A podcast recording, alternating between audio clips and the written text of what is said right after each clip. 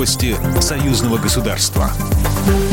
Здравствуйте, в студии Екатерина Шевцова. Российские компании приступили к выплате компенсации Мозырскому нефтеперерабатывающему заводу за поставленную весной 2019 года грязную нефть. Об этом говорится в опубликованном сообщении предприятия, передает ТАСС. В сообщении указывается, что общая сумма компенсации должна составить порядка 60 миллионов долларов.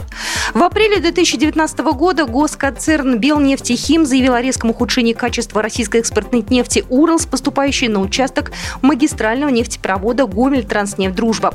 В итоге поставки нефти в Европу и на два белорусских НПЗ были приостановлены, поскольку это могло привести к выходу из строя дорогостоящего оборудования. Республика также на время прекратила экспортировать свою нефть и нефтепродукты.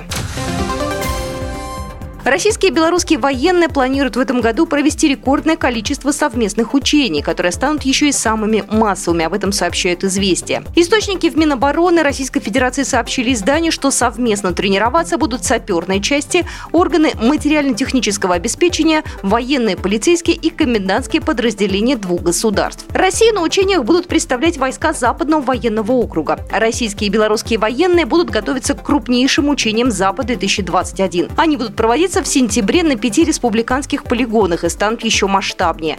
Ранее сообщалось, что эти учения станут ответом на усиление войск НАТО у границ союзного государства. 75 лет исполнилось народному артисту России, композитору и певцу Вячеславу Добрынину. Доктор Шлягер так называют его современники. «Синий туман», «Все, что в жизни есть у меня», «Кто тебе сказал», «Ни минуты покоя», «Не сыпь, не соль на рану». Его песням, исполняемым лучшими голосами страны, подпевал весь Советский Союз, затем Россия и Беларусь. Поздравительные телеграммы имениннику направили Владимир Путин и Александр Лукашенко. Юбиляра поздравил и председатель правительства России Михаил Мишустин. Он отметил большой вклад Добрынина в развитие отечественного эстрадного эстрадного искусства.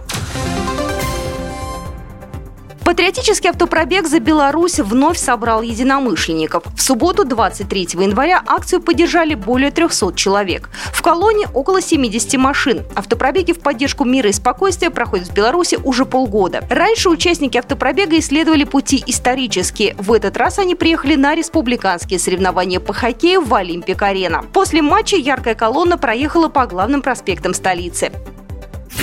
Программа произведена по заказу телерадиовещательной организации Союзного государства. По вопросу размещения рекламы на телеканале «Белрос» звоните по телефону в России 495 637 6522. В Беларуси плюс 375 44 759 37 76. Новости Союзного государства.